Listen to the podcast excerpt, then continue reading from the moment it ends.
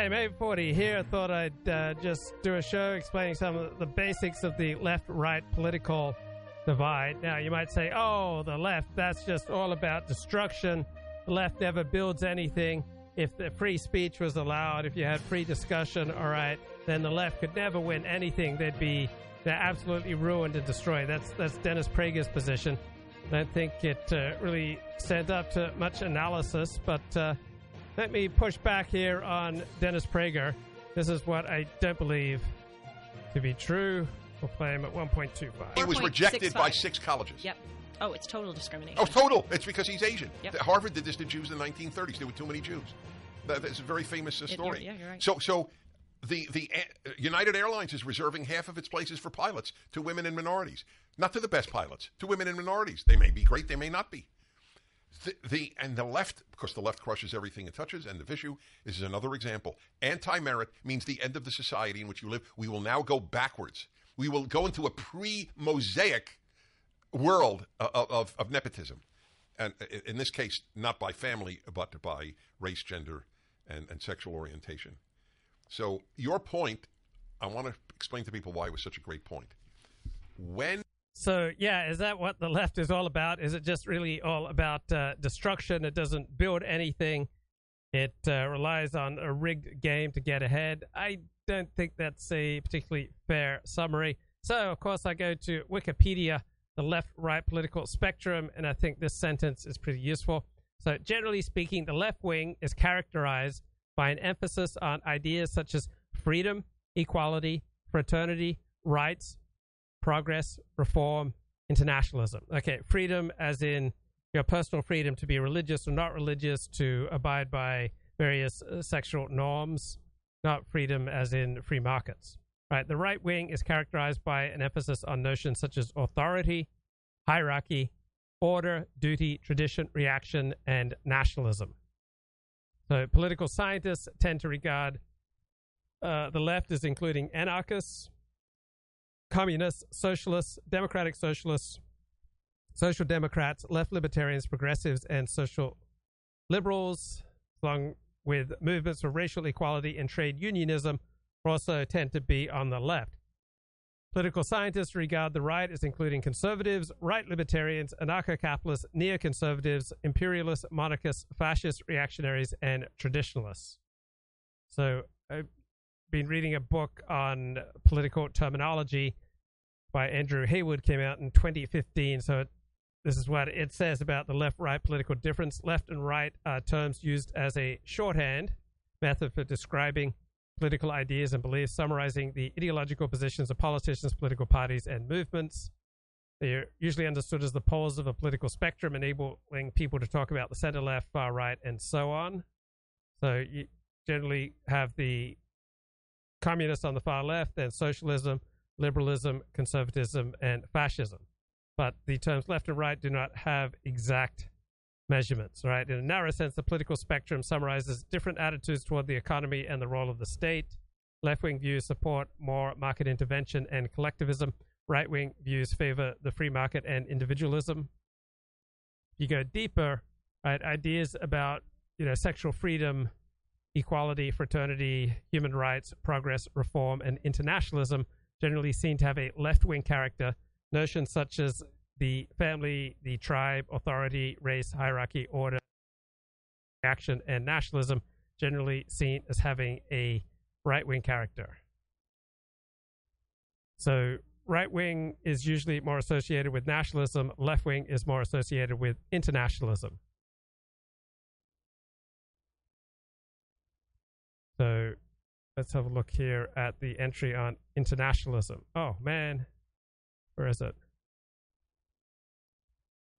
I just want to find internationalism. and It's not giving it to me. Okay, I'll have to get my act together. Right, it's uh, Gay Pride Month, so what better way to get in touch with Gay Pride than by watching season 9, episode 3 of the British TV show Peep Show by Jesse Armstrong, who also created Succession. Hmm. Once upon a time, I might have woken to the sound of a song thrush. Now it's a couple of guys pounding the living daylights out of each other. I mean, it's fine. It's just when Jeremy had sex with women, I hated the noise, but at least there was something in it for me. Now it's like there are two Jeremys in there humping each other. That would be his dream. So, just to be clear, for, for my records, you're sleeping with Joe regularly now. Can't handle it. I, I can handle it. I, I'm fine with it. Just what? You, you've gone gay? Your word, not mine. Sure, but let's say you had a Wikipedia page, whi- which obviously you don't, regardless of how many times you try and put one up. Would it say that Jeremy Osborne was gay or straight? I don't fit into your tiny little boxes. I'm just looking for that sacred connection, and for that, I'd fuck any single member of the human race. Yes. Yes, I believe that. You know, I've always been a bit gay. I've always liked a bit of that. Like with Pedge and Darty. You and Pedge? We used to get pissed and pull each other off. Didn't you? You should have. It was great. I have a long and varied list of regrets, Jeremy, but not being pulled off by Pedge isn't one of them. The thing about sex with a guy, it's like getting your car fixed at the actual dealership. They've got all the codes. You just plug right in. I mean, you like blowjobs, don't you, Mark? I'm eating a fruit corner, Jeremy. Of course you do. But what's the most blowjobs you've ever had in one day? Like in the first happy days of a relationship? One. Right. Well, my life now is a 24 7 blowjob bonanza. I very much regret starting this conversation. Put it this way I'm moving out and I've got a new address for you to forward my post to Blowjob City. Jez, I gotta make a move. Cool. Um, here's that Beastie Boys CD I was telling you about. Thanks, but I don't own a CD player. Oh, yeah. Well, download the shit out of them. They're cool. Yeah? I think they start. Okay, that's from the excellent uh, British TV show Peep Show. Oh, I still haven't found my place, so let me play some uh, Richard Spencer. Now. Um, I I genuinely do want Aimee to join this. I'll try Amy to Terese. message her or something because I do want to know what happened to her. I think she. I'm curious about her trajectory, but um, hopefully she'll get back on here. But otherwise, anyone else want to jump in on anything? What were we talking about? Tra- transgender. We were talking about, I think, about uh, eugenics and the sort. I want to ask if you'd uh, ever used any dating apps, Richard, and uh, what well, your yes, thoughts are on, on these. I mean, I, I, we'd love to hear an well, don't anecdote. you? I, Re- I well, think I speak for everyone. I actually got on Bumble not long ago, and then um, there was actually like a, uh, some stupid news story written about it. Um, that was pretty funny. Uh, but um, I, I back in the day, I used like Match.com. This was like 15 or 20 years ago, though. A lot has changed. Did you? Uh, Okay, pretty scintillating content, but not as scintillating as what I captured around 8 a.m. this morning. I, I saw a hawk, it captured a dove, and then I captured both of them on this live stream. So prepare to be amazed.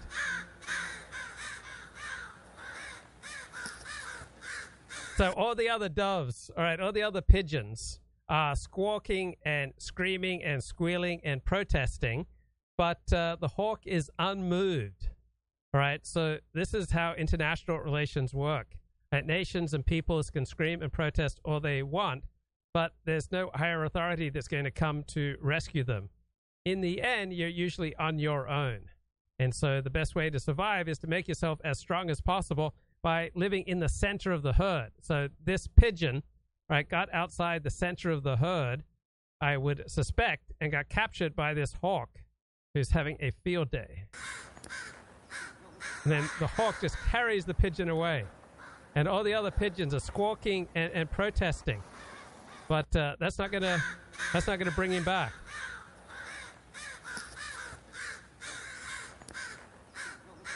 Off goes the hawk with the pigeon in its beak. Nature, red in tooth and claw. That that's the kind of scintillating content that you come to come to this live stream for. Oh, and uh, Richard Spencer talking about Aimee Terese. ever have any interesting stories on Bumble or anything of the sort?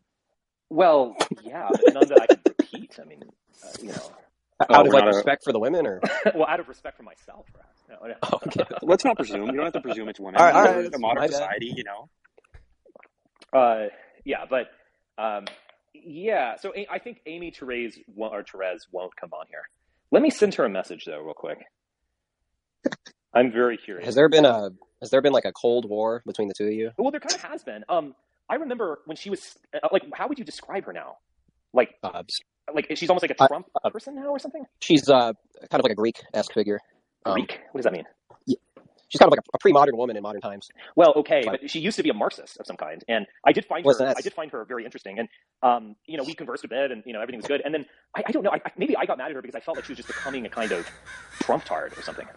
Um, No, she's in a state of becoming. God, but um, becoming. her, her, her true identity is emerging right now. So um, it's polarizing, but you know, it's kind of a litmus test too Oh, a limits test for what? for um, who can like understand kind of like the future of uh, of dissident politics. I, I kind of get where she's coming from. I've noticed this with a lot of leftists. Like, it's funny because I think the last time when we were speaking, like five minutes ago, I said that I think trans, uh, the, the whole gender ideology, like whatever you want to say about it, it might ultimately be eugenic. And then she said, "No, it's dysgenic. It's dysgenic. It's gross. Get that stuff away from me." And so she doesn't understand the meaning of those terms by the fact that she was saying that. And I, I think she, but I, I can kind of see this. Like I see a lot of these like MAGA communists and leftists use like degenerate unironically and things like that. Yeah, so Richard Spencer is disgusted that uh, Aimee Terese would talk about things that she doesn't understand, and he's disgusted that she would opine, you know, with, with great authority about things she doesn't understand. It just lacks intellectual credibility. Pretty interesting. Because it is degenerate. It is. Well, yeah, but you're just kind new, of it's new politics, new new becomings are emerging. It's very It's not, exciting. it's not really new as much as it is uh, a rediscovery and a regrounding of what Marxism Leninism is. what Well, we have- transgenderism? Well, that's, that's kind of like a gay way of me Yeah, no, I think what we're trying to do is like cut this in a scientific way. So yes, it's absolutely degenerate, but like it's not dysgenic, it's eugenic because it's ultimately like turning infertile people that would have otherwise had children. So they're kind of like being cut out of the future. Right. I mean, Well, that it was my serves more than one purpose. Aimee, It thanks for serves more than one You can, you can purpose. speak.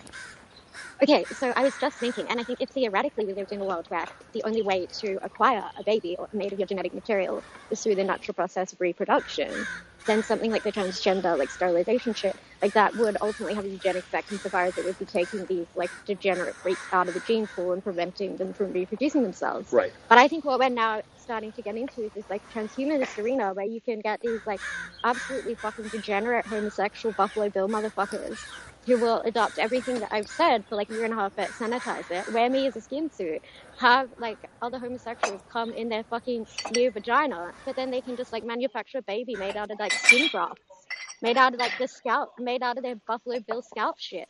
Like that's where we're going with this. It's not, we are not like cutting out the tall trees where they're literally like making it possible for the most disgusting and dysgenic people alive to produce like to reproduce chemically and like magically in labs. I agree, uh, but aren't isn't there dysgenic factors that have been going on all across society in general? I mean, like we have been breeding Yeah, for obesity true. and stupidity, and heart disease is actually It's true. an interesting one. It's true. And so, to We, we don't really know if we've been breeding for uh, heart disease. We we don't really know uh, what what causes heart disease. So Richard Spencer sounds very authoritative, you know, sounding off on things that we don't really know much about. But uh, he doesn't seem to lack for self confidence, like a, a typical guru.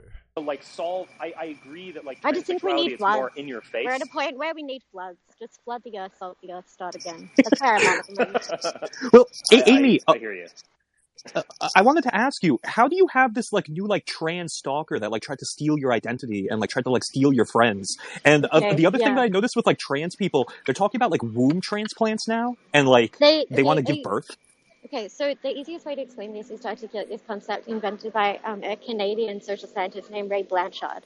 And the idea is this thing called autogynephilia, which is where a homosexual male is sexually titillated by the thought of himself as a female. Not by actual females, but by this narcissistic inverted version of himself as a female. And so, because they can't reproduce, because they are in fact sterile, because what they like to do is come in the rectums of other homosexual males, what they do is that they find like a female whose skin they want to adopt. They do skinwalker shit, where what they do is they hollow you out, find a respected institution, hollow it out, wear its skin, and then demand respect for doing so. So what these fucking sociopaths do is they take all the things that I get murdered alive for saying in the timeline, but no one else has the balls to do so because they're all so fucking low T. They take all those takes and then they sand the edges off them and then they wear them like a skin suit and then they take all my friends and fucking alienate people against me and so I have to just be this constant warrior against the most degenerate goblins on earth. Um, and it's a very exhausting process, but ultimately, like these people are so far beneath me that there's never going to be What- any confusion. But the thing that they get off on is the idea of adopting the skin and the identity, and like being inside and under the skin of another Why you specifically? Oh, it's because anyone who has like um giga, like gigastacy female energy, that's what they need to feed off of. They're emotional vampires. Like they can't breed, they can't create. So anyone who's super horny female energy, that's what they want because they because they are ultimately like in every way. They are male. And so what they need is to vampire that kind of essence of female. They need to suck that out of you. Kind of like a succubus, weirdly enough. But yeah, they feed on it. They're parasites, ultimately. And I have Is it- horny female energy that they come and they feed off that like fuel. Is it related to like how like the nerds that become transsexuals that like start playing video games where it's like, oh, I'm playing as like a female and like I get off of the idea of like me being a man? Is it similar to that, or is it like almost like an idolization thing? Like it's like this is a woman that I want to Oh become. shit! You know what it's similar to? Actually, you don't even have to think about it that hard. It's basically what, like when like really pathetic nerdy guys identify with anime girls.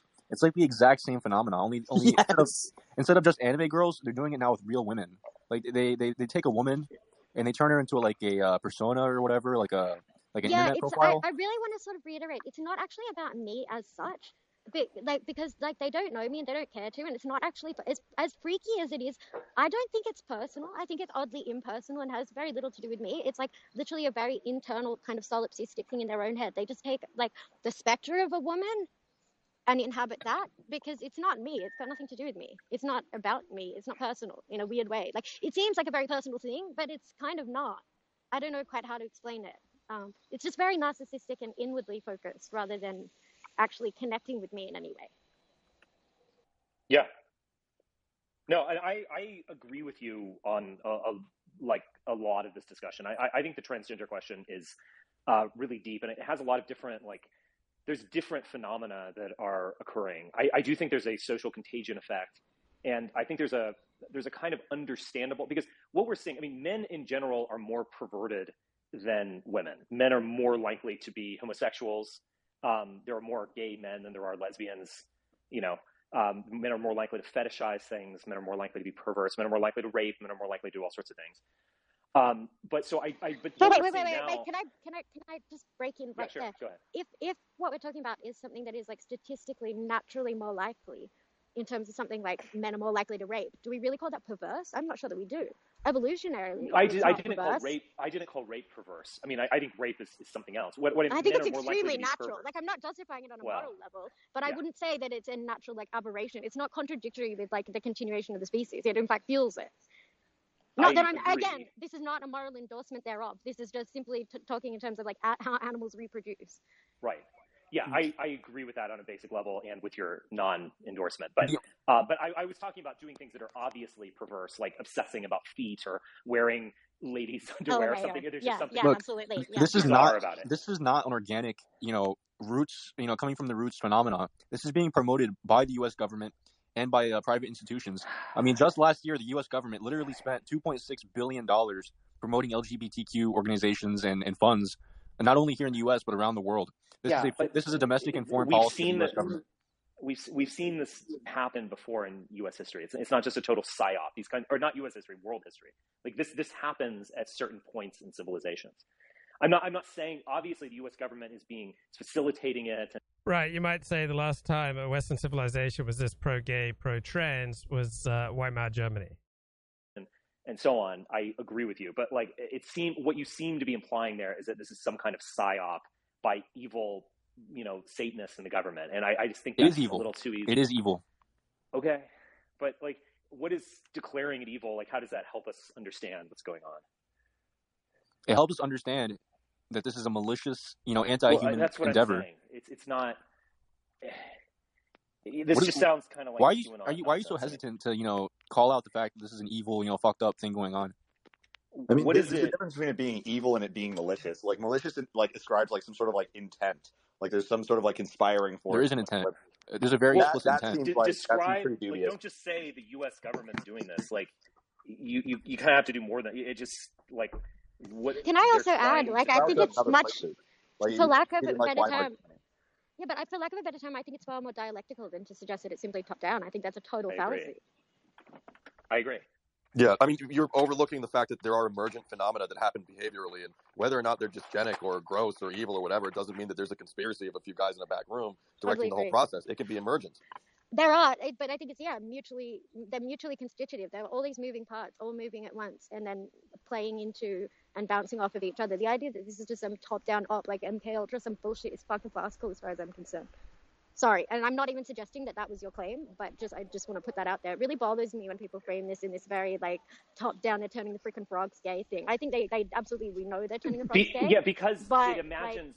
It, it implies that we can like solve it with one weird trick or something. It's like, Well, like, I let's wish let's elect would, like- DeSantis and then no one will be gay or Well, whatever. like, I and it's wish like, they no, were that this is competent. I wish they were that competent and had that much control, because that would be an apparatus we could take over and actually wield to, to the good. But they're Right. not. There's so much The, incompetence. the fact of the matter is, but the fact of the matter is, the vast majority of people all around the world, in the billions, do not support this LGBTQ, you know, perversion and disgusting what? activity. And it, the only So people why it- promoting it, the only people promoting it and pushing it, are these Western institutions based in the U.S. and Europe. You see countries what? like China, Russia, So you what? can name them. That- So that- what? that is- well, What I'm saying is, civilizations this is this is just another elite, factor. No, but This just, is just just don't create the civilization. So the idea that oh, this is an elite pushing it. Well, that's an elite that's created every culture. So what are you talking about? there's a difference between you know rootless globalist institutions and people-based civilizations. There's a very clear difference. well, Okay. what what is America? I'm just curious. America at the moment doesn't exist. Okay. Okay, Well, so we're do, just do you we're see having how? angels cadets on the head of a pin. This is just silliness now, totally utopian nonsense. yeah, anyway, we, we can't. What's I love silly you about all, it? and I've got to actually run. remove What's silly about it? I love you all. Okay, let's uh, learn more about uh, Gay Pride Month. His season nine, episode three from the British TV show Peep Yeah, Show. I think they started before I was born, and one of them is dead. Listen, about the gotta go. Beastie Boys. Oh, yuck! They just kissed. The gay couple. I live with a gay couple. It's political correctness gone normal. I really like it, Mark. Do you think it matters if I'm not young, dumb, and full of cum? Oh, uh, no, I mean, you're older and intelligent and full of cum. Yeah, except I'm not that intelligent because I don't really understand almost any of what the news is about. And I'm not even certain that I'm full of cum. Oh, I'm sure. How did I get here? I- I'm sure you're full of cum. That's nice. Thank you. So Oh. thank you The one much. that got away. Lovely April. But you can't. Oh man, how do you how do you beat such? Oh, I mean, this show is just hilarious. All right, here's uh, Mark Corrigan and uh, Jez. Jez, don't forget your phone. Thought you were going to the cinema with Joe. Whatever. It'll start with half an hour of adverts, which everyone sits through like obedient disciples of the capitalist dictatorship. What the hell are you even doing? I'm making hummus. Making hummus, he says, like it's perfectly natural. No one makes hummus. It's only hummus, Jeremy. What are you going to do next? Start making your own pasta? As a matter of fact, I have made my. Okay, let's get back to the uh, big ideas. All right, internationalism from this uh, 2015 book on political concepts. So the term international so- society, right, it's the kind of the opposite of the the hawk thing. right? this is not people, you know, acting in society. This is you know, cruelty. People not, you know, following the rules. So the term international society suggests that there should be relations you know, between among states that are not like the hawk and the pigeon, but are conditioned by the existence of norms and rules Uh, and international law that establish the regular patterns of interaction that characterize a society. So we're all in it together. Our common humanity unites us.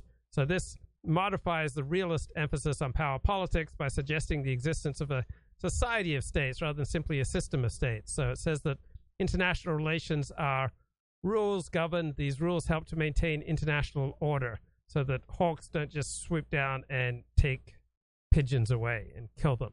So the chief institutions that generate cultural cohesion and social integration are international law, diplomacy, and the activities of international organizations.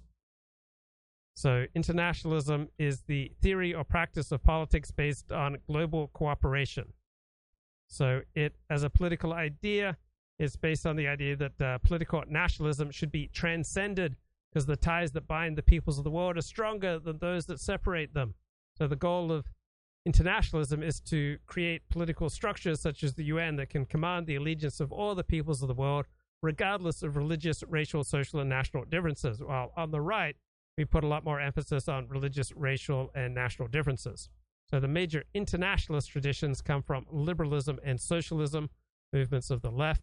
Liberal internationalism is based on individualism. So liberal internationalism is based on the belief that universal human rights ultimately have a higher status than the sovereign authority of the nation. So socialist internationalism is grounded in a belief in international class solidarity, underpinned by assumptions about a common humanity. So people on the right don't really see the common humanity thing nearly as much. They don't look at people primarily as individuals with inalienable rights, but as members of families, tribes, and nations, and whatever rights those families, tribes, and nations can can provide. Right? Again, it depend vary depending upon circumstance. That show, uh, Peep Show, is a bit too much for you, champs and chumps. Okay, I love that show. So, feminism, racialism, and religious fundamentalism may be seen to support weak forms of internationalism in that they highlight gender, racial, and religious cleavages that cut across national boundaries. So, internationalists basically condemn nationalism. They say it should be transcended. They deny the basic nationalist assertion that the nation state is the sole legitimate unit of political rule.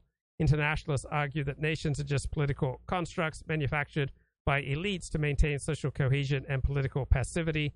So, the moral force of internationalism is evident in its association with the ideas of global peace and cooperation, and uh, one world government and universal human morality.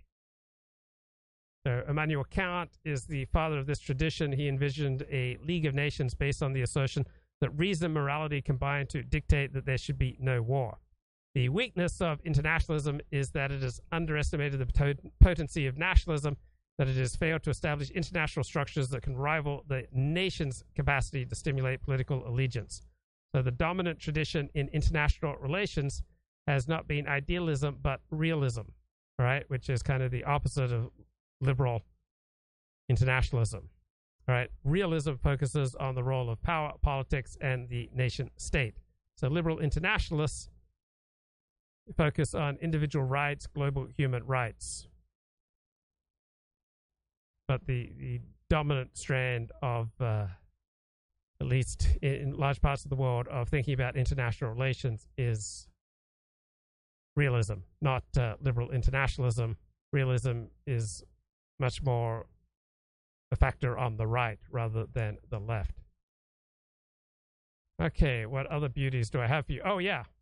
Wanted to talk about predisposed. So, this book uh, came out in 2014 Liberals, Conservatives, and the Biology of Political Differences. So, chapter nine is Can Conservatives and Liberals Live Together, Survive Together? And they have a great description of what a conservative town is like and a liberal town. So, Remember, left and right, liberals and conservatives, these are evolutionary adaptations that have helped our ancestors to survive for thousands of years. People on the left tend towards more egalitarianism, towards uh, less punishment of wrongdoing, and more innovative ways of doing things. They're more open to that, and they are less, you know, less hateful about outgroups while people on the right tend to be much more suspicious and have any more negative feelings about outgroups. So, what is a conservative town like? Let's call it Conservaton, right? For conservatives, it may be the perfect place to live. It has a neighborhood watch program that's vigorous, but hardly needed because people in a conservative town tend to be law abiding and heavily armed. So, schools in a conservative town will emphasize discipline, respect for authority, and they will build their curriculums around rule based instruction like phonics for reading and memorization for math. Conservatons similarly designed houses will be well maintained. They will be clad in pretty much the same two colors of vinyl siding and fronted by beautifully manicured lawns. There will be a church on nearly every block. Congregants will give generously to them. Conservaton will be quiet after 10 p.m.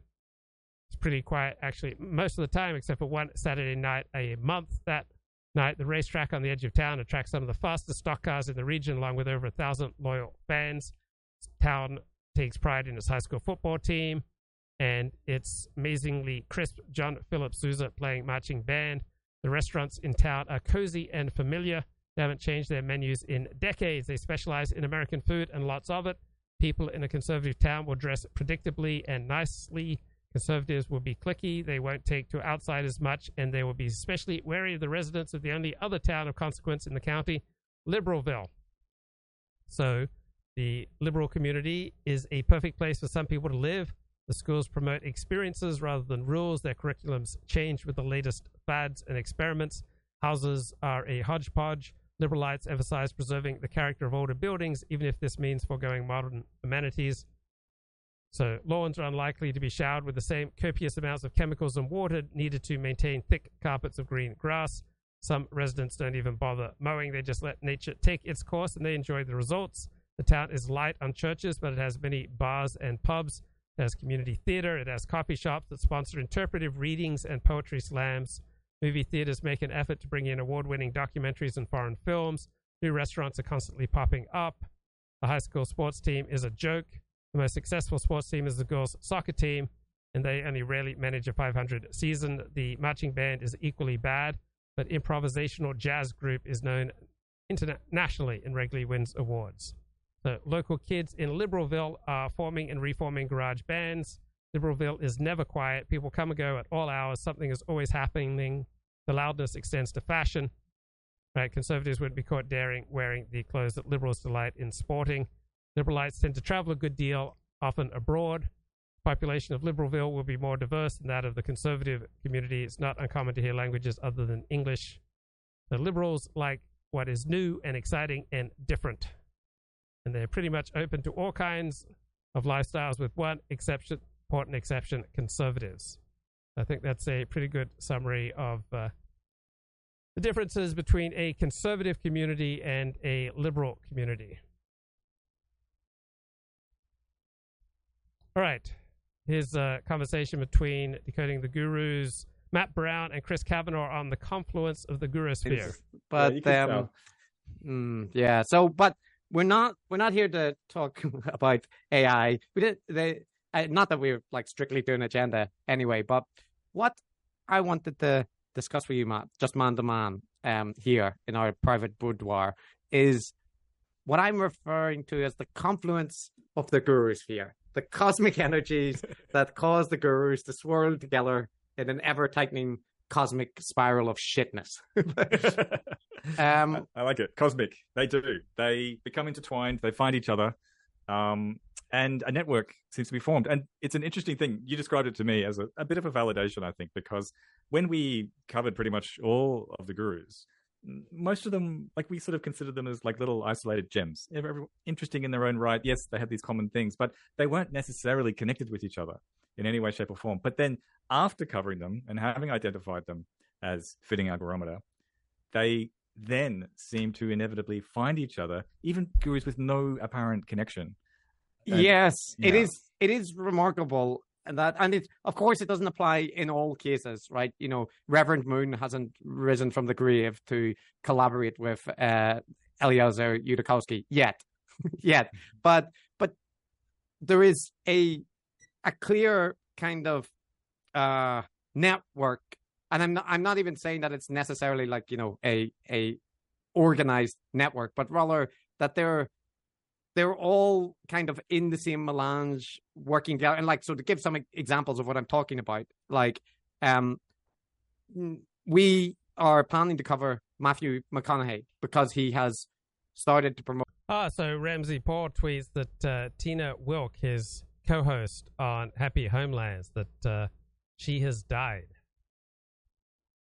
a weird self-help cult, uh, a kind of uh, like Tony Robbins style exploitative um, self-help marketing thing. And I watched it, and it's it's really bad. It's it's very bad, which is a shame because I really like him as an actor. But it's and I, he was already a little bit weird because he cropped up from time to time on Michaela Peterson and Jordan Peterson's content, like you know, saying some kind of weird stuff, but mostly just banal truisms. Um, and then, so we're planning to cover him. He's on the docket. Who should show up on the Lex Fridman uh, roster? But Matthew McConaughey. And you're just like, why? That's, and it, it is because he's promoting that uh, shit show. And of course, like Lex cannot in any way offer anything critical in in response to somebody promoting you know a multi-level marketing scam or a self-help scam on this podcast but yeah th- there's that and there's the fact that you know rfk jr uh, coming out as a presidential candidate which will obviously get him attention but you know he is a a sideshow figure um and he he is primarily famous for decades long anti-vaccine advocacy he was he was one of the figures that people usually wouldn't mention that they liked. Uh, you know, like Bret Weinstein would have been a little bit. And here's a question I've gotten 50 times in the chat. Do these gurus view vocal leftists as gurus? And the answer is yes, they have covered many left wing gurus, but as I am not particularly interested in left wing gurus, I don't uh, I don't think I've even listened to their coverage of left wing gurus because I'm not not interested in left wing gurus. But shy about referencing him at the start of the pandemic. Uh, now he would happily endorse his book. So would Joe Rogan, and he he wrote the book about Fauci, which uh, all the heterodox people, you know, Lex was saying he's looking forward to reading, and and RFK Jr. Uh, crops up with Jordan Peterson, with Joe Rogan appearing soon on Bari Weiss. Uh, I imagine he will appear on Lex's podcast too, probably Trigonometry. Mm. you know, they just it's Trigonometry had Shellenberger on, you know, who we were talking with Renee DiResta about, and obviously there is a a connection and these characters that they're you know they're kind of within the heterodox alternative media sphere but it's it's just it is like a weird energy that hmm. they they they're all meeting up and hmm. having their conversations and yeah was it was it jordan Pitt? Yeah, so you can basically get a good read on people by who they hang out with, and they're absolutely right. The, the gurus do hang out with the gurus. See, most normal people don't want a huge amount of attention, but one of the signs of gurus is they're absolutely insatiable for attention.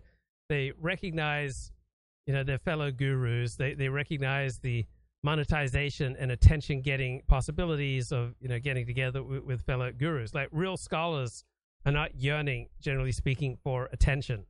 They're not, uh, you know, trying to manipulate you into having a parasocial relationship with you real scholars don't try to sell you supplements, but uh, like Dennis Prager is good friends with Dave Rubin. Uh, I mean, like Dave Rubin, uh, Ben Shapiro, like Sam Harris, Eric Weinstein, Bret Weinstein, uh, Douglas Murray. These guys all pal around together because they're all working from the same shtick. Right? Peterson, who was talking to James Lindsay just recently. Yeah, yeah, yeah. So Jordan Peterson just had James Lindsay on, um, which is you know, I, I call back the. Are all deviations from the modern orthodoxy worthy of ridicule? No, and uh, if you listen to any of decoding the gurus, they don't just say, "Oh, all gurus are worthy of ridicule. All gurus are the same." So those people who behave and say ridiculous things, such as, oh, the left only stands for destruction, like Dennis Prager says, or the things that uh, John Peterson says about, uh, you know, what's what's animating Black Lives Matter? Oh, no, what's animating Antifa? They hate God. That's the reason for Antifa. They just hate God. So when people do ridiculous things, it's worthy of being pointed out.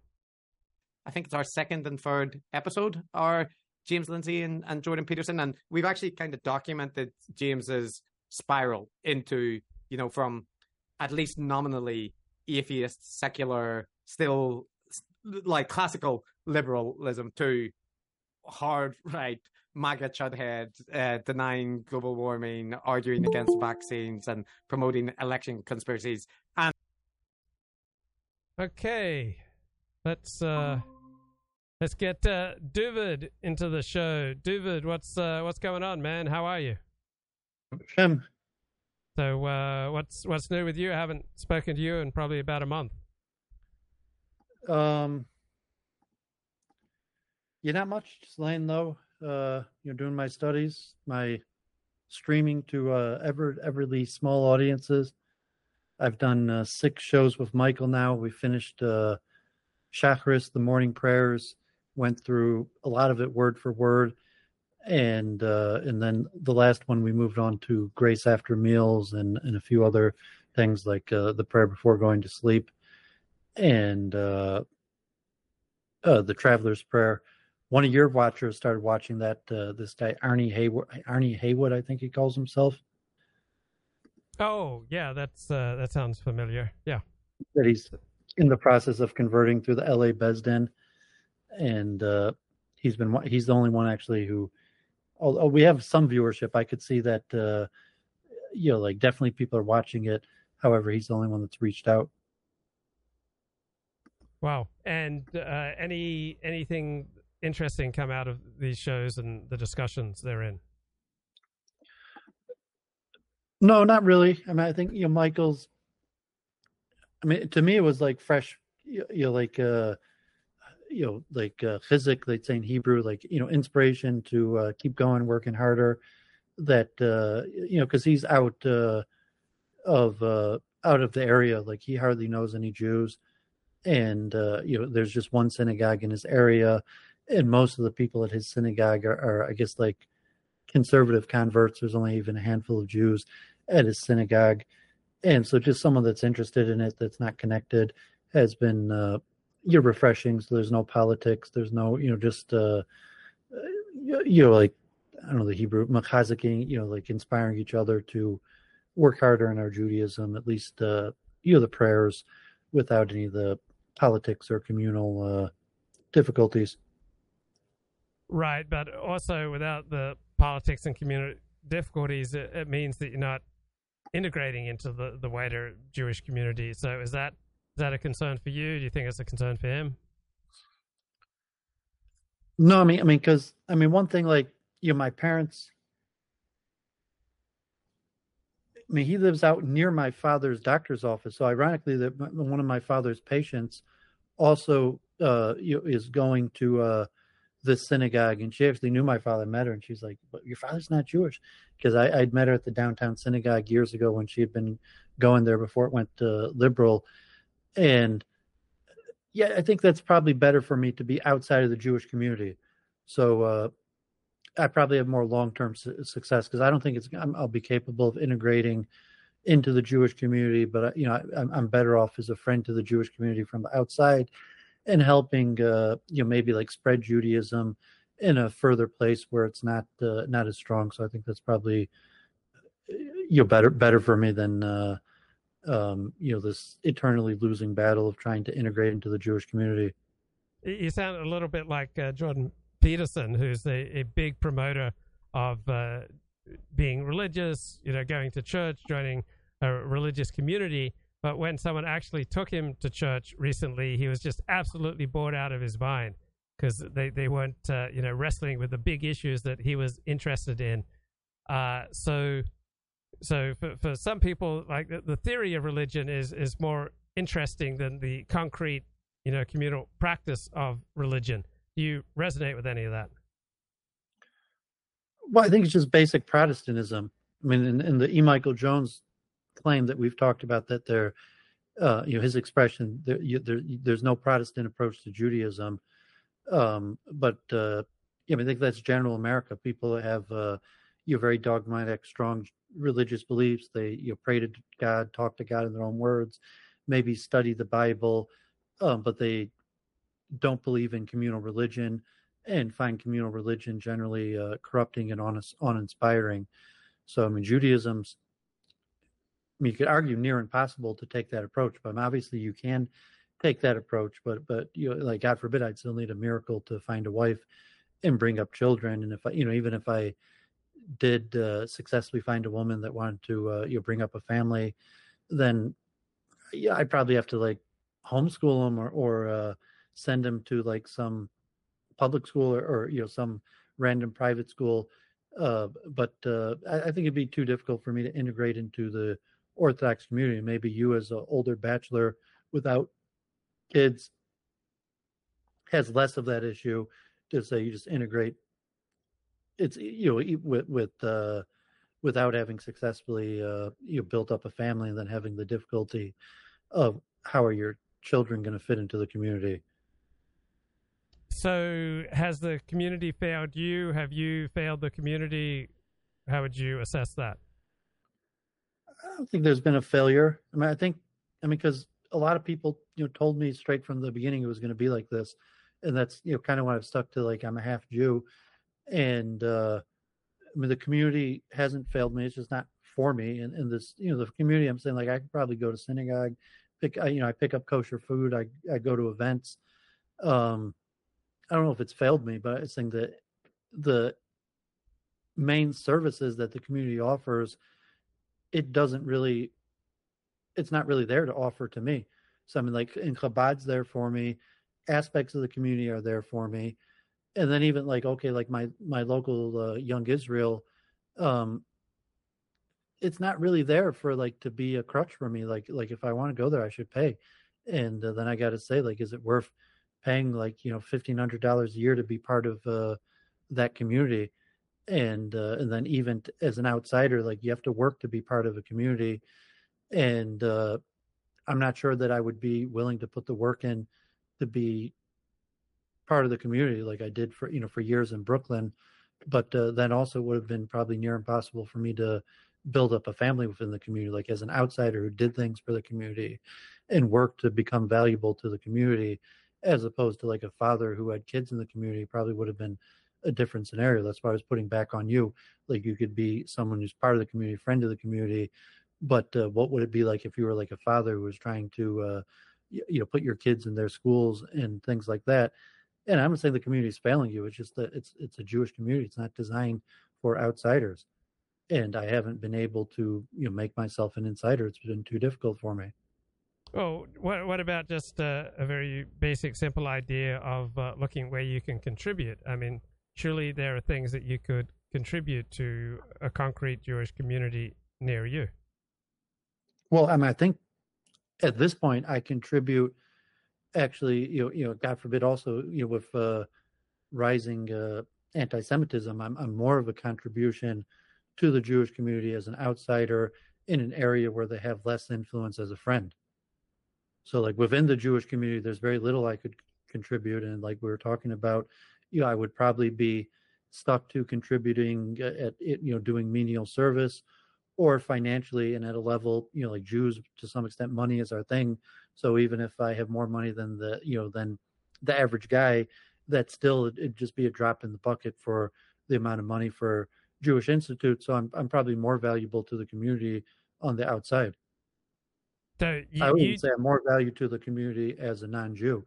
That more i'm I like uh, okay i'm a half jew but from the extent that i'm more valuable to the community as uh you know as a non-jew jewish friend to the community than as a jew So wh- why are you so convinced of that? Most rabbis are happy to have you know an extra person in synagogue. Most rabbis are particularly happy to have someone who makes up a minyan. Uh, most rabbis are happy to have someone around who knows as much Torah as you do.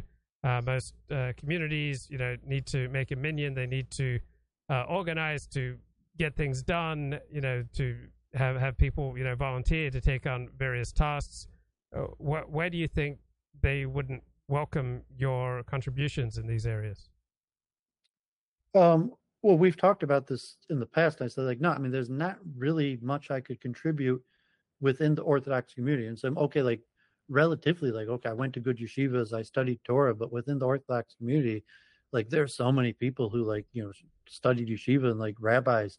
And it's not really, like, okay, they, they need me for a minyan in, uh, you know, like, in the satellite areas away from the community. They don't need me for a minyan, uh, you know, like around me that you know like uh, they got you know like none of these places are short on a minion and in terms of uh you know even the liberal synagogue now they have like three rabbinical assistants.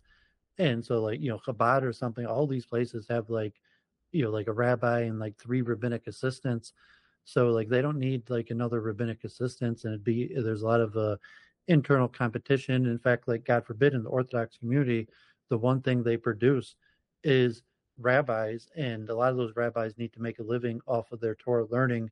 So uh you know I'm, I, i'd somewhat be competition. That's i think we we talked about that where it's saying within the community i would probably at best be minimal minimal service. Like i'd probably be like driving around charity collectors or uh or like uh you know being like a janitor in the synagogue. I don't think that they'd have any uh, special purpose to put me to. I mean, you, well, I mean, do you, I mean, may, maybe your area is different, but, uh, I mean, it does not every, like, I mean, one thing, like, I'm, I mean, maybe because there's competition and there are constantly places trying to open up synagogue, but I would assume that like almost every established place has like, you know, they're not, they're not like have nine people waiting for a 10. They all have like, uh, you know, huge minyanim. They don't need like a 10 and they all have like a, a rabbi and like five junior rabbis. And the problem is more getting the rabbis they already have paid than uh, trying to get rabbis.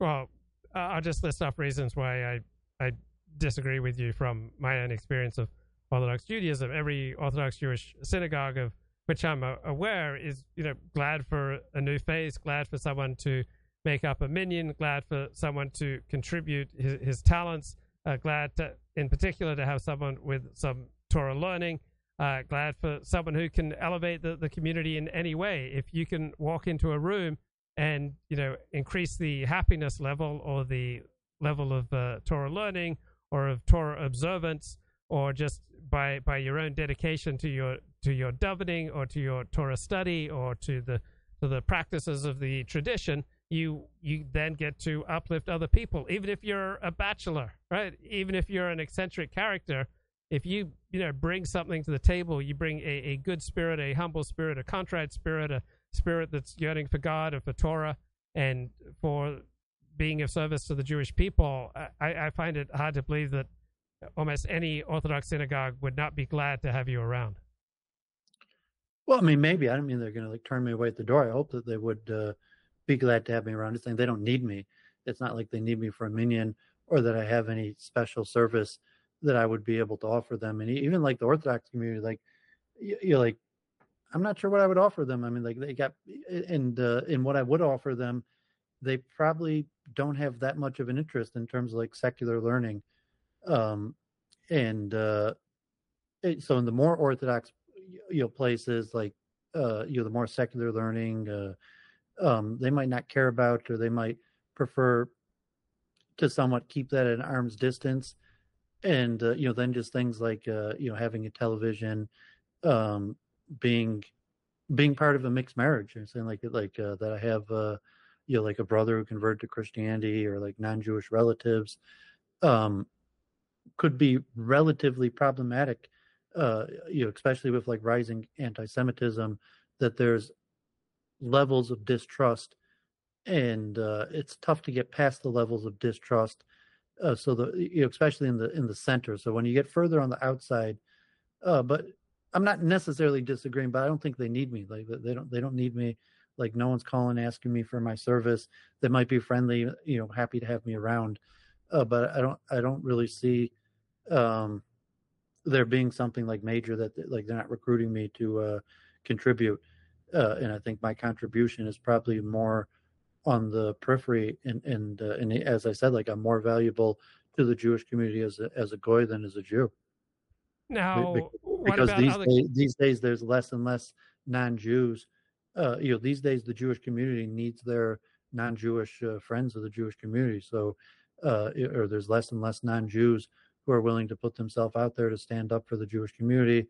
So in that in that sense, like uh, I'm more valuable as a non-Jew to the Jewish community than as a Jew. I mean, maybe I, I would maybe put yourself in that same. Maybe you have a hard time looking at like that, but I could also see that for you, that uh, although like you might you know be a convert and self identify yourself as a Jew, but to some extent you're more valuable to the Jewish community as a non-Jew than as a Jew. Right, you'd find almost no Orthodox rabbis supporting your assertion here. I mean, you're willing to, you know, disagree with virtually every Orthodox rabbi on the planet. Right, because that's theological. But I'm saying on a practical basis. On that, a practical uh, basis, every Orthodox rabbi would disagree with you. Yeah, I'm not saying that you're wrong, that, but I'm just saying you're differing from theology. every single Orthodox rabbi, not just theology. Practically, they would say you're far more valuable inside the community than standing outside the community.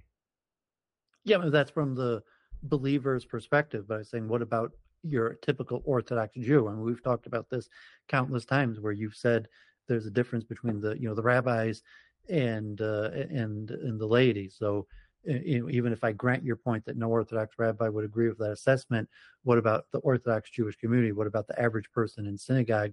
Do they see you more valuable as a non-Jew or as a Jew? That's a, a great question, and so I, I, I don't think that there would be the same universal uh, reaction. Like I, am pretty sure every Orthodox rabbi would disagree with your assessment, but as far as Orthodox laity, I think it'd be much more of a, a mixed reaction. Basically, members of an Orthodox synagogue want people around who they're comfortable with, and generally speaking, Orthodox Jews are not terribly comfortable with bachelors, bachelors in their 40s and 50s. and not terribly comfortable for most uh, Orthodox Jews. Is that fair? Yeah, I'd say, I mean, to some extent, they're not comfortable with outsiders at all. Yeah. And so, even if you were an insider, so if you were, you know, raised an Orthodox Jew, you know, even if you were, you know, a community leader, a rabbi's son, and a bachelor, it would be problematic. Um, as an outsider, it could actually be the opposite. That uh, as an outsider, you might be more valuable as a bachelor. Um, but uh, you know, like I said, like you as a convert or me as a half Jew, um, I mean, God, you, you know, God forbid you could defend, uh, you know, but, but I mean, Jews are, are, I mean, scared or skeptical of outsiders, and uh, you know, with rising anti-Semitism, there's a lot like barriers, people looking into you, or you know, you're like, you know, who's this guy? Like, you know, does he have nefarious motives? And when you're an outsider, it's more difficult to uh, you know prove that you have uh, don't have nefarious motives, and then you know, God forbid, like with rising anti-Semitism or something like that, then uh, you, you know you can have association with the um you know when you're on the inside it's going to be you know more security uh, risks and uh you know questions about who you're associating with as opposed when you're on the outside then you you could be an ally or your friend defender of the community. It's much easier from the outside than from the inside. Yeah, I mean, in many ways, it's much easier to you know be a lone wolf and to just do your own thing because you're not accountable to you know concrete people. So, yeah, it's it's easier, but uh, What are you saying? You could be our guy in this other place. So if they don't have, you know, our guy in this other place, and you know, they they they say like, well, this is our guy in this other place, as opposed to like when you're stuck in the middle, then you're saying, well, there's this guy that uh, a lot of people are skeptical of. Um, but but uh, I mean, so if you're in this other place, the people are skeptical of you. Um, you know, just are you're they're skeptical from a distance, and it kind of disappears. And then you know the people who value that he's our guy in this other place. Um, I mean, you don't see that at all. You've always been kind of in the center of the community. You've never been like on the periphery where you were kind of like your guy in a territory where where they didn't really ha- you know have much influence in that territory. yeah, I mean, obviously there weren't a lot of Orthodox Jews around the pornography industry when I was I was uh, writing on on the pornography industry. So I certainly experienced marginalization. But here's here's what I'll, I'll share on this, and perhaps uh, challenge you on. In my life experience at 57 years of age, I find that people pretty much react to me akin to how I react to myself. So if I'm at ease with myself, other people are at ease with me. If I'm troubled and conflicted with myself, if I'm at war with myself, then other people are going to be troubled and uncomfortable with me. So I think our own reaction to ourselves uh, sets the message and sets the standard for how other people are going to react to us. Any thoughts? Yeah, I would largely agree with that. And it might be how I'm saying, like, if I feel like I don't belong here, other people are going to feel like I don't belong there. And uh, we talked about that the other time, like the like the handshaking ritual, like why I don't go to synagogue, because like, well, you know, after you know everyone's going to line up and shake the hands with the rabbi, and I'm going to shake the hands with the rabbi or not. And if I don't, like everyone's gonna look at me like, "What's wrong with this guy? How come he's not lining up to shake hands with the rabbi, like everybody else?" And if I do shake hands with the rabbi, then you have like, like, like that fear factor that like, "Oh man, the rabbi's gonna like call me out for all the things I'm doing wrong," and or the implication that that I'm I'm getting myself into something I don't really want to get myself into in the sense that you know what I'm doing wrong uh, you, you know, so to say, from the rabbi's perspective. I don't want to change that. So if I line up to shake his hand, then I'm gonna, you know, like be a hypocrite if I don't start changing these things. And like, I, I, don't know if we came to clarity last time we spoke about that, where, where you agreed with me that that you know there is this thing where you know you go to a synagogue and everyone lines Yes. up and shakes hands with the rabbi, and and you either do it or you don't. And if you don't, it sends a big signal. And if you do, it could take a big psychological toll on you, like you're signing up for more than maybe you wanted to sign up for. Yeah, no, one hundred percent uh, agreement there. But I, I'm just thinking off the top of my head now. What you're talking about may have absolutely nothing to do with Orthodox Judaism. I suspect that you're not, uh, uh, you know, closely in connected connected part to any real life community that you you are isolating yourself. It's not like you're you know part of a day to day stamp club or, or, chess club or engineering club. I, I think you have steadily isolated yourself since COVID. Is that fair? Yeah, I mean, since COVID, I've largely isolated myself. Although, I, I actually I went to this like Mormon baptism today. Randomly, like Mormon missionaries like hit me up on Facebook and then like uh you know convinced me to come to their church and there was like a baptism tonight. And so I just like randomly, you know, went in and uh watched their ceremony and then like it's kind of weird. I, I I gave the guy twenty bucks afterwards. Like, like God forbid, this twenty year old African American who became baptized as a Mormon. Like, I walked over and gave him like twenty dollars after. I was like, "Good luck, kid," and uh, um, I mean, I spoke. I was telling him like, I, like I respect Mormons and like I, you know, like Mormons are, you know, seem to like good, honest, hardworking people, but like I don't really buy it or believe it. I don't want to become Mormon. Um, but I think like generally I'm pro-social. Like like uh, you, you like I, am still active in the chess club, and I think I could, uh, you go in and I mean it's largely because I yeah, I'm getting old. I don't really value. I don't think I don't think there's much value in being part of social clubs. I like to read and do my research, and uh, I'm not you know really sure what I'm going to accomplish by joining a social club. I more want to uh, find people that have common interests with me, which are very rare, and uh, you know I, I seem to find better results online just finding people to intellectual stimulation, and uh, you know for occasional like business or conventions I, I, don't seem to have any problem like you know going and uh, doing a little business or you know even mostly now I do e-commerce or speaking to people um and, and to some extent like okay I went to the Mormon event and like they were kind and I was kind of like yeah this is really interesting but I don't really want to convert and uh you know it's kind of like that now with like Orthodox Judaism where I feel like you know like if I went to Orthodox Judaism even though to some extent I consider myself an Orthodox Jew, where I'd be like, yeah, like I like Judaism and I have my own understanding of Judaism, but I don't really want to prescribe to your understanding of Judaism.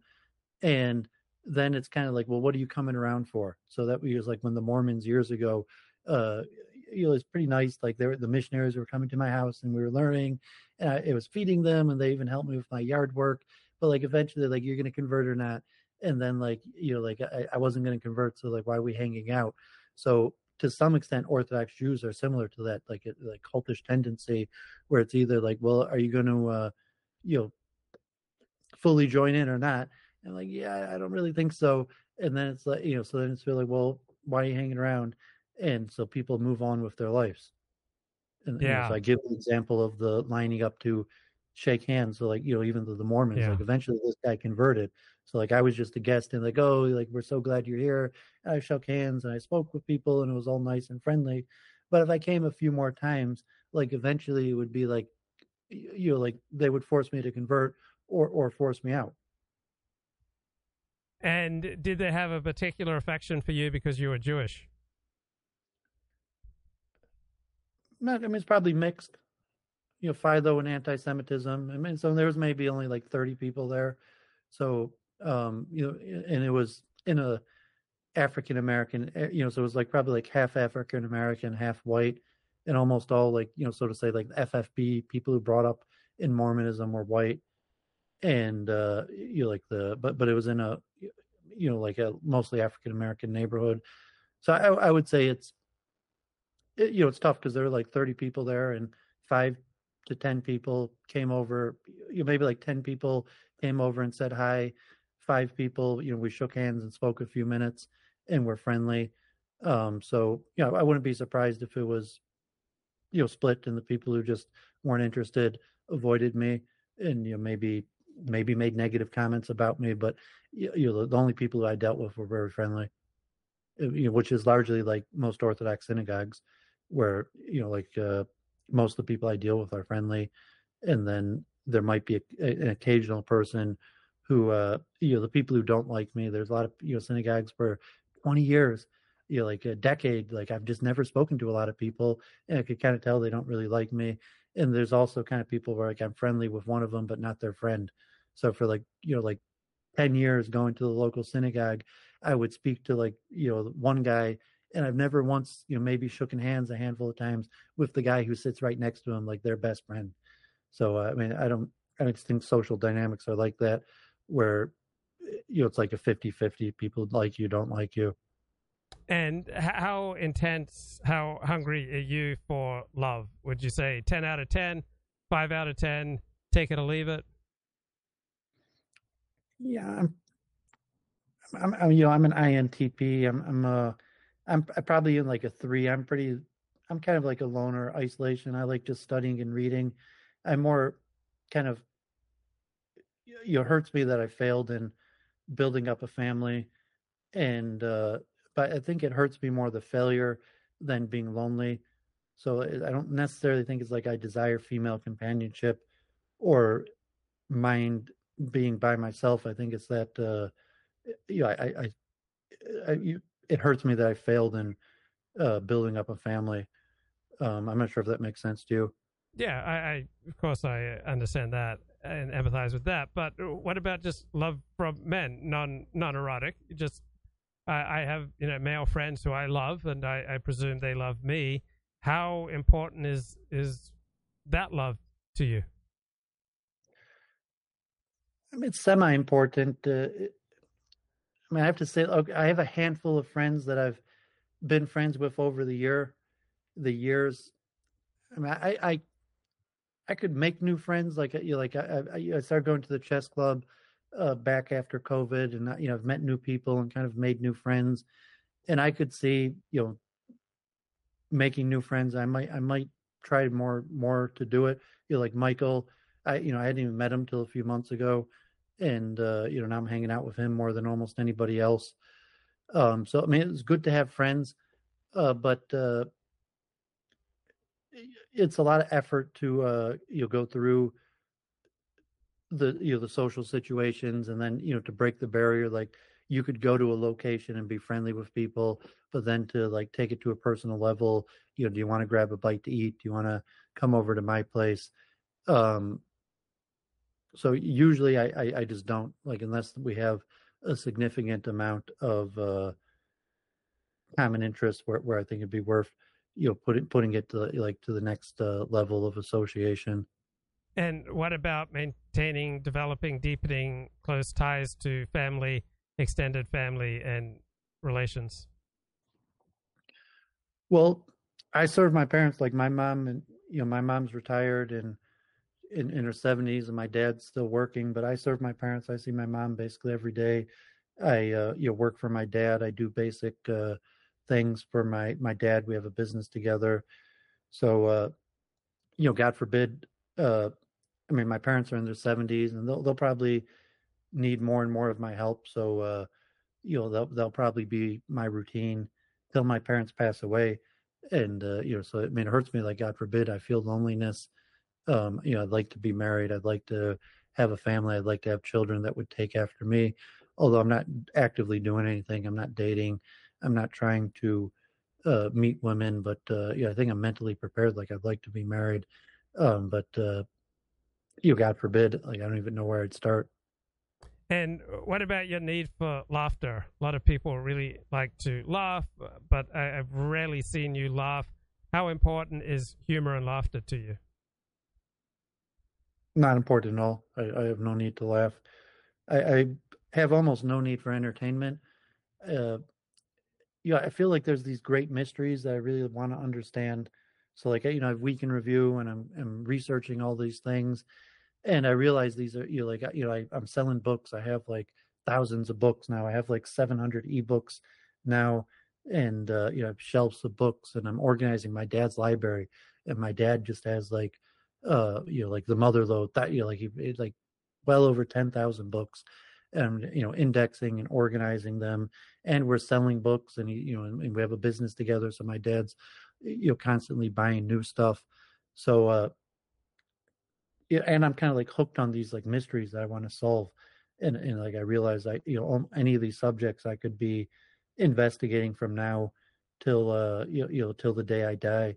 So uh I don't feel any you know, lack of motivation. I mean, sometimes I feel like I put so much effort into it that like I got to seek out a community. I almost was going to go to uh, San Diego in August. They have a, a a convention like of the science of consciousness at some uh, like uh, spiritual center in San Diego, San Diego, August 18th through 20th uh, on a weekend. Well, I probably won't go, but uh, it, you know, like I'm streaming, I'm talking to people. I almost would want to seek out companionship related to expertise level, common interest. I think is very difficult in that sense. It probably have to be like professional or or convention. So I, I think you know, like you know, God forbid, I've lost Jennifer week in review. We we stopped working together. It's almost been three months. Um, but I wanted to be into writing and try to like write a book. And you know, I I bought myself Duvid.com. I have my blog, um, but I'm, not good at self promotion, and uh, I'm not sure if I'm ever going to get down to writing, or if I did write, if I'd be able to promote it in a way that that would uh, facilitate like intellectual. Um, I mean, I know you wrote your book, and a handful of people read it, and uh, you know, I definitely I think our friendship or association is definitely been facilitated by the fact that I read your books. Although, although I would doubt that uh, you know you, you were ever like invited, maybe a handful of times invited as like a speaker or or guest, or that you having written your books like uh, gave you access to uh, groups of intellectuals, or may, maybe it's like a qualification where where you're part of a group of writers, but not necessarily that they um, you know because of what you wrote, but just that you're qualified to be part of their group. Yeah, I'd say with the, the first book, I, I probably went on 60 plus radio stations and various uh, TV shows. With the other books, just a handful of radio stations, and I'm not sure if I did any TV, but I certainly am treated like a peer when I, I get together with writers, and that's you know based at least in part on on my books. But let me let me pick up on something you're you're talking about there where do you get the strength to do the things that you want to do? Where do you get the strength to do the things that you know you need to do? Where do you get the strength to push yourself to do things that aren't comfortable, but you you value them? Um, we're just training and discipline. So, I'm relatively pretty disciplined. Um, you know, I have like a good work ethic. All, all like anything related to you know my parnasa I always take care right away. I don't push things off. Um, most of the time, like what, whatever activities I have to do for the day, that's the first thing I do. Uh, you, you know, till the day, and I don't don't uh, do anything else, and I'll work at it till it's done before I do anything else. Um, curiosity drives my intellectual. You know, like I, like I read and study constantly. Uh, I think purely based off of curiosity because I've been more and more down that anything ever is going to come of you know my reading and studies other than filling my curiosity like you know like i'm going to write a book or you know become a speaker or part of some tour or write it you know like i'm skeptical that that's ever going to happen but i do it you know because i'm curious. Uh other than that like like i said like okay like god forbid um you know i would like to get married and have children i'm not doing anything about it. Uh you know like i, I I see myself gaining weight and I'll start working out. Uh, like like I'm hovering, you know, God forbid, about two ten. Although uh, you know, I'm feeling pretty strong. Like I do push ups, sit ups, I do uh, you know, yoga, stretching, swimming. So uh, um, I, I take care of my health. You know, like uh, you know, I spend active time. Um, so I'm not sure. I think I just have a general discipline that I probably worked at in my in my early man man years where I decided it's not good to be lazy and developed relatively a good work ethic. Um, although, you know, God forbid, I lost kind of motivation for life. So the only real motivation I have is my intellectual curiosities. Yeah. So what happens when uh, loss of motivation and feeling down uh, conflict with your discipline? I I would have to expect from from my own experience that uh, I have a lot less discipline when I'm feeling down. So, how about you? Well, I said, I mean, I'm pretty disciplined in general, but yeah, it's a discipline. Um, I mean, like the Hasidic, like uh, I think there's a statement like depression's not a sin, but it leads to leads to all the other sins. And uh, yeah, when I'm depressed, I just have no motivation, and that's probably why um, I don't really do anything. Like I'm not really motivated to go out and meet people, to get a job, to uh, you know, like dating, to be part of anything, because I'm I'm kind of like depressed that that I mean that you like not necessarily like society's going to collapse, but uh, um, that that I don't have a place in the world, and I, and I think it comes because I, you know, I I I basically went all in on Judaism, and I kind of failed at it, and uh, and therefore, uh, I don't really see my place. So it's it's difficult because like I'm, I'm like a you know, like a comment like a failed a failed Baal and like I don't even know how to explain myself. You know, so I mean, like I went to the Mormon Mormon, so you know I'll tell people like oh, I studied to be a rabbi, um, but then uh, I never you know practice as a rabbi and you know, work as a civil engineer. So I, mean, I, I could give some sort of explanation, but I, mean, I think you know largely because like I said, I went all in on Judaism, and then to some extent kind of like failed in my in, failed in my Judaism, at least being part of a community that uh, it's kind of uh, taken the will out of life for me. Yeah, yeah, that I, I think everyone can resonate and re- relate to that because we've we've all. I mean, you probably the same. Failures. You went all in on Judaism, and without Judaism, you got nothing else. And uh, you know, so if you failed in your Judaism, you're already all in on it. Yeah, if I failed in my Judaism, it would be absolutely crushing. I haven't. I've experienced failures in my Judaism, but I, have never experienced a, sense of. Well, I, I may have occasionally experienced a, experienced an overall sense of a failure, but I, have never stopped going to shul, never stopped having uh, strong friendships in Jewish life and participating in, in the community. But uh, let me let me ask you something. If you were to get admiration, the identical form of admiration, you know, expression of, of gratitude and respect for something you've done, uh, for me, it would be 10 times more powerful than average if it came from an attractive young Jewish woman uh, it would be more meaningful to me if it came from a, a, Jew, particularly an Orthodox Jew, than pretty much any other group. It'd be more meaningful to me if it came from an accomplished writer. Uh, and then when it comes to non Jews, it, would be more meaningful and intoxicating to me if it came from an attractive young non Jewish woman uh, compared to, say, an overweight, plain, you know, non Jewish woman or, or non Jewish man. But uh, what about for you? What's your experience of admiration? Is it much more intoxicating when it comes from Jews than non Jews? Is it more intoxicating when it comes from, say, young pretty women as opposed to non young pretty women?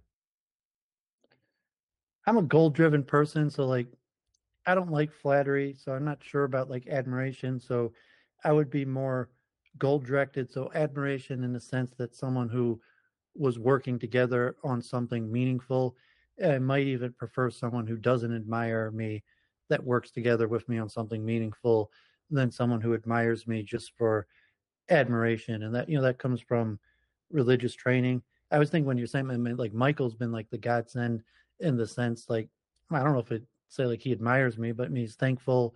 Uh, you know, he, he comes, like he streams, he listens to me.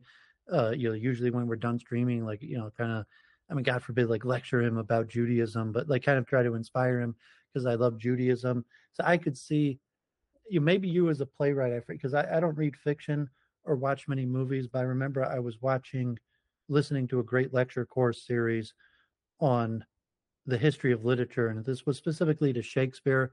And like, I've never really read Shakespeare, but I listened to the great lecture course on it and saying the model is that first you have a male friend and then that male friend switches to a female friend a precursor to romance. And also, when we were talking about the uh, uh, psychology and uh, narrative identity and role identity, there's many people who think that uh, you know adolescents friends are friendships more important in adolescence, and male friends in adolescence are basically like a, a precursor training for your eventual female mate.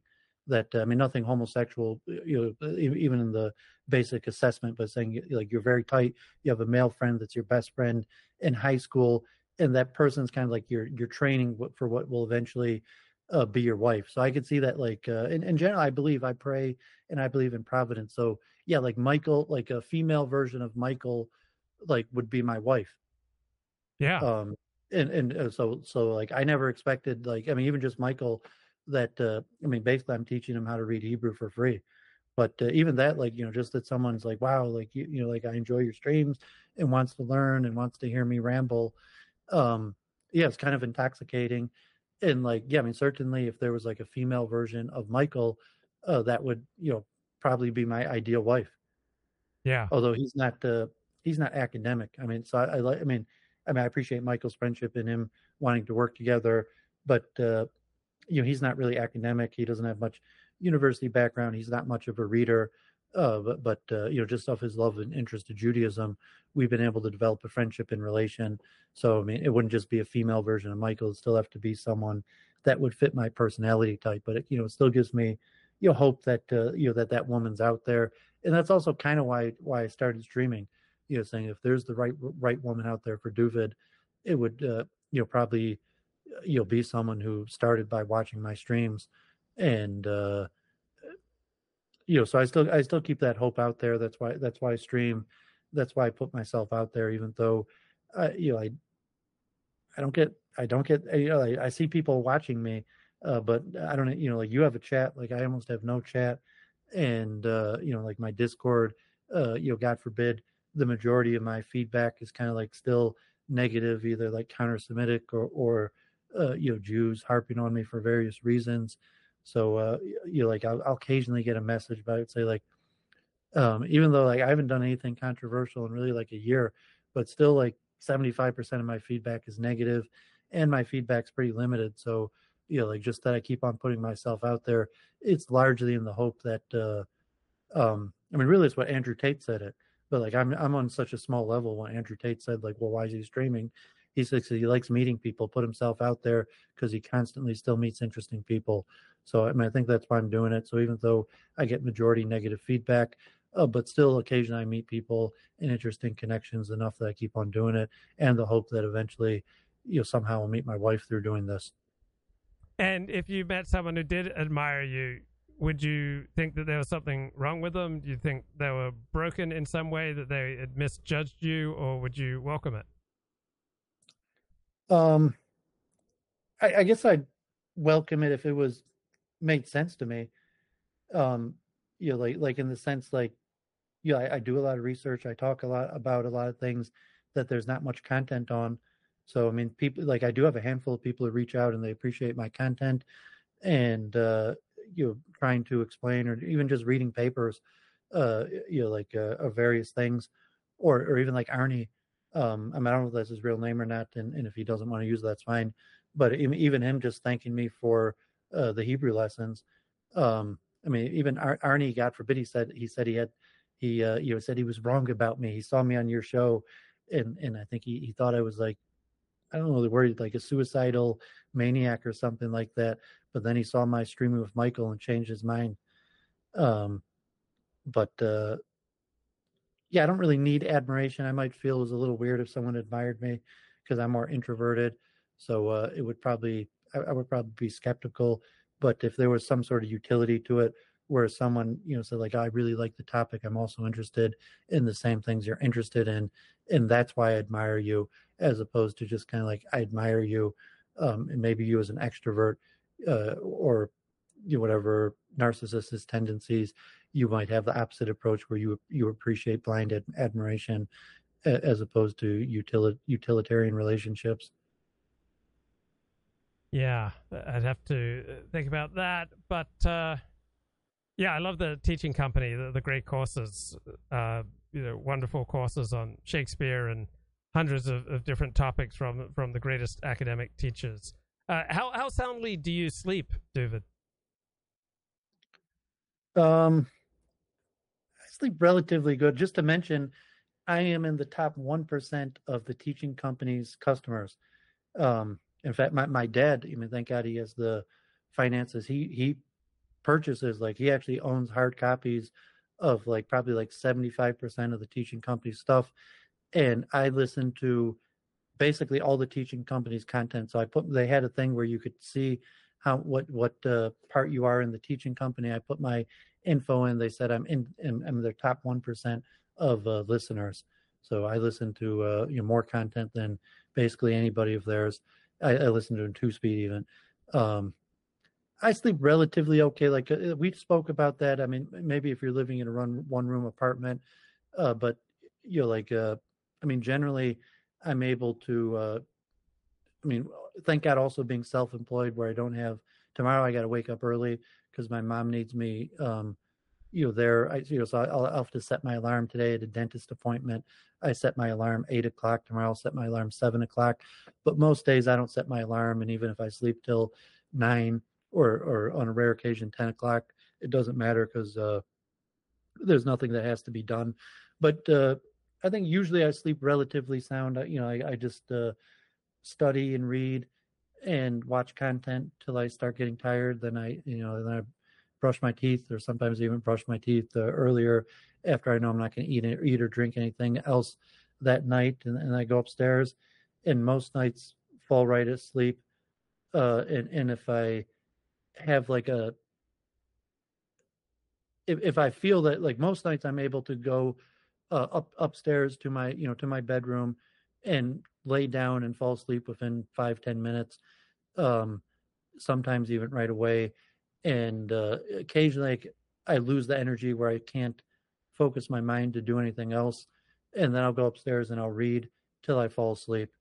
Uh, but uh, I still stay up till like on average like midnight or one most nights, and occasionally you know like if I'm out, um, you know, fall asleep at like ten. Like God forbid, at, you know, I'm 45 now. As I gotten older, I occasionally take naps in the afternoon. Although most days not, but maybe like one or two days a week. And I do physical labor, so someday like I'll move like thousands of pounds of boxes. You know, I mean just like tens, twenty, you know, boxes. I'll be moving boxes and stuff all day and so occasionally I'll be like tapped and uh, you know take a nap on the couch, and uh, even occasionally I'll be out and be like two hours. Like uh, you know, I was took a decided to take a nap, and then it's like two hours later, and and I wake up. But uh, I think like relatively, I've conquered my sleep difficulty. As a child, I had horrible sleeping problems. I couldn't fall asleep at night. I was tired all day, and I'd have my head down. You know, I'd be up at like two, three in the morning, four in the morning and then you know I'd force myself to get up and do the day, and I'd be tired all day. So uh, eh, you know, in, uh, but I think largely I've conquered my sleep problem. My mom and dad both have sleep machines. Um, they both get up very early, go to sleep very early. I mean, my mom her whole life has got up like four or five in the morning, but and they're also overweight. So uh, both my mom and dad use sleep machines, go to sleep early, wake up very early. And have you considered going clean shaven? No, I've had a beard like since I went to Israel in 18. I don't even um uh, no, I mean like I I I've been burning it. Yeah, I'm still doing the Rebbe Nachman beard, you know, Hasidic burning, so I look a little bit grungy. Um I'm not sure like, you know, God forbid like you know, I'm turning gray, I'm turning white. You know, like uh but I think uh, I think I just go the white beard. So I've I've had it my whole life. I don't even know what I'd look like without it. Okay, and, and my great. my identity is as a Hasidic Jew. So like even like I'm a, that, that saying like you know God forbid like I still feel like I'm a Hasidic Jew even though I've largely failed in the venue and and you know these days my level of keeping I, I put them tefillin every day.